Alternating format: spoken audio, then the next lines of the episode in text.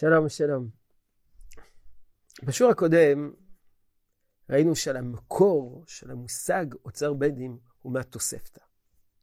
התוספתא מתארת שבשנת השמיטה, כך פירשו, כך פירש הרמב"ן, שבשנת השמיטה, שלוחי בית הדין אוספים את כל הפירות, מכנסים אותם בתוך אוצר בית הדין, מעבדים, מייצרים יין, שמן, עיגולי דבלה, ומחלקים בבוא העת לכל מי שזקוק. יש דעה אחת רק לעניים, יש דעה אחת גם לעשירים. והשאלה שנשאלה, הרי בשנת השמיטה אסור לעשות uh, בציר, לא תבצור. והאיסור שלא תבצור פירושו של דבר לבצור בכמויות גדולות. איך זה הותר לשלוחי בית הדין לבצור בכמויות גדולות? וגם לאחר הבצירה אסור לעבד את הפירות בכמויות גדולות. וכאן מתואר, כמו שהרמב"ן אומר,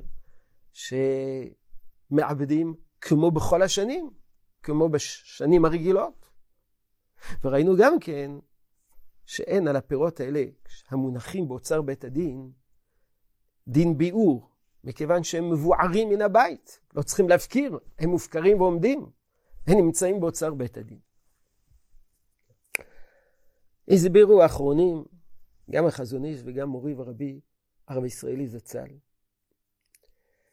שכל האיסור של איסור בצירה, דהיינו איסור קטיף בדרך הרגילה, בכמויות גדולות, היא, היא על הבעלים, בעלי השדה, כדי לא להראות בעלות.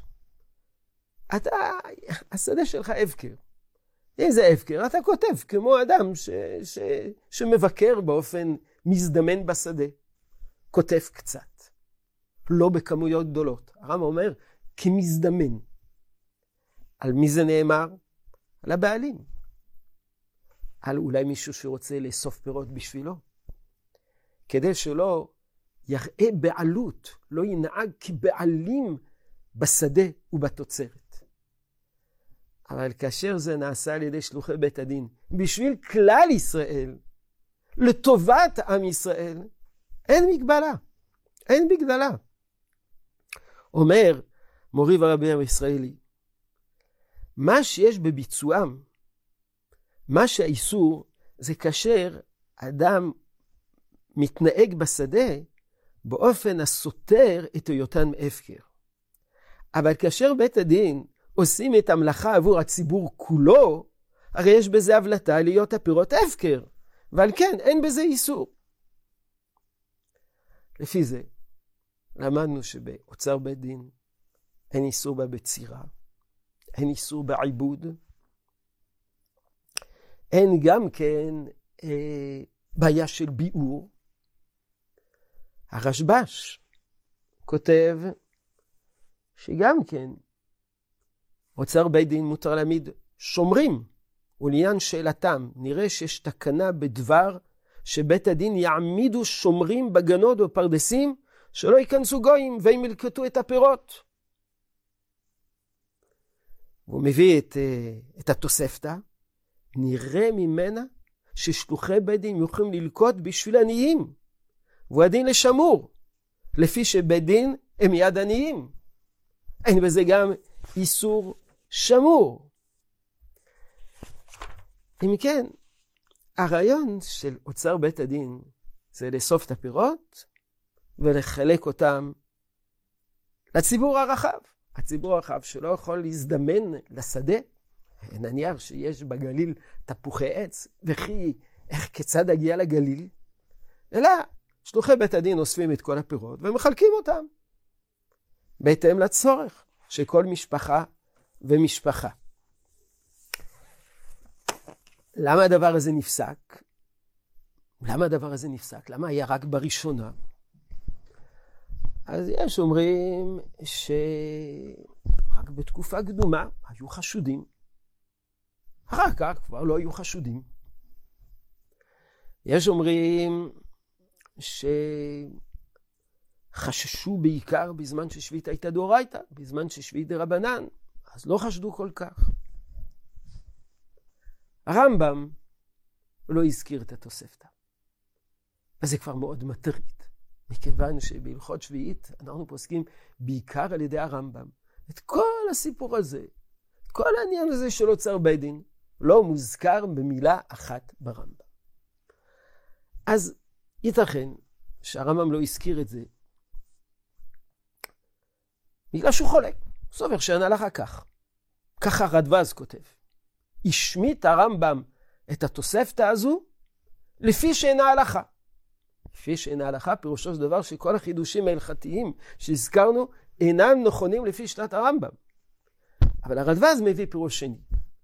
הנמי שאינה אלא בראשונה. זה תיאור היסטורי. שהיו בית, שם בית דין, עוצרים ומחלקים. והרמב"ם לא מתאר אה, פטנטים, התארגנויות ש, שלקוחות מן ההיסטוריה. אבל הרמב"ם איננו חולק על האפשרות לפתח אוצר בית דין, ואנחנו נוהגים כשיטת הרמב"ן ביחס לאוצר בית דין.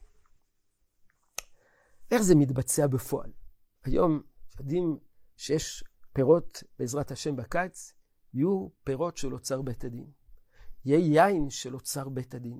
איך בדיוק הדבר הזה מתרחש? איך הדבר הזה פועל? מה בדיוק קורה שם? התשובה היא שבאוצר בית הדין, שלוחי בית הדין הם אלה שצריכים לאסוף את הפירות ו... ולחלק אותם. אז במקום ש... ש... שבית הדין ימנה שליחים חדשים, הוא ממנה את בעל השדה ואת הפועלים שלו להיות שלוחי בית הדין.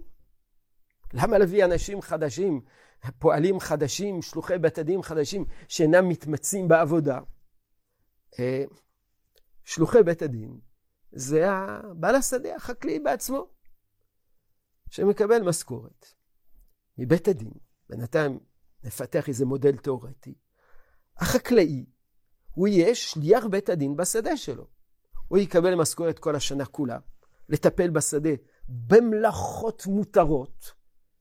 אוצר בית דין איננו מתיר לעשות פעולות שאינן מותרות למי שאיננו חלק מאוצר בית הדין. הוא יקבל כסף עבור כל העבודות, עבור הקטיף. הוא לא מקבל פירות, כסף תמורת הפירות. הוא מקבל כסף תמורת ההוצאות שלו. מים, השקיה, עבודות המותרות, קטיף, שיווק. ובצורה כזאת החקלאי ממשיך להתפרנס. בית הדין מקבל את הפירות ומשווק אותם, והכל בא על מקומו בשלום. הערה אחרונה, כיוון שלבית הדין אין כל כך הרבה כסף, אז למעשה מה שעושים, מוכרים את הפירות האלה. כיצד מותר למכור אותם? לא, לא מוכרים את הפרי.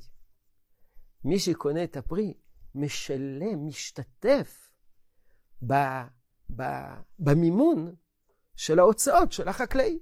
בית הדין הרי צריך לממן את החקלאי על כל העבודה שלו במשך שנה שלמה, ועל כל הפועלים שלו, ועל כל ההשקעות שלו. את זה בית הדין יגבה באמצעות גבייה של אה, מהקונה. אתה נכנס לחנות, בחנות הזאת יש פירות, כתוב שהפרי עולה חמישה שקלים, אתה לא משלם בשביל הפרי. הפרי הוא הפקר. אתה משתתף בהוצאות בית הדין, שמעביר את התשלום הזה לחקלאי עבור העבודה שהוא עשה במשך שנה שלמה. אז איך זה קורה בדיוק בפועל, בעזרת השם, בשיעור הבא. שלום שלום.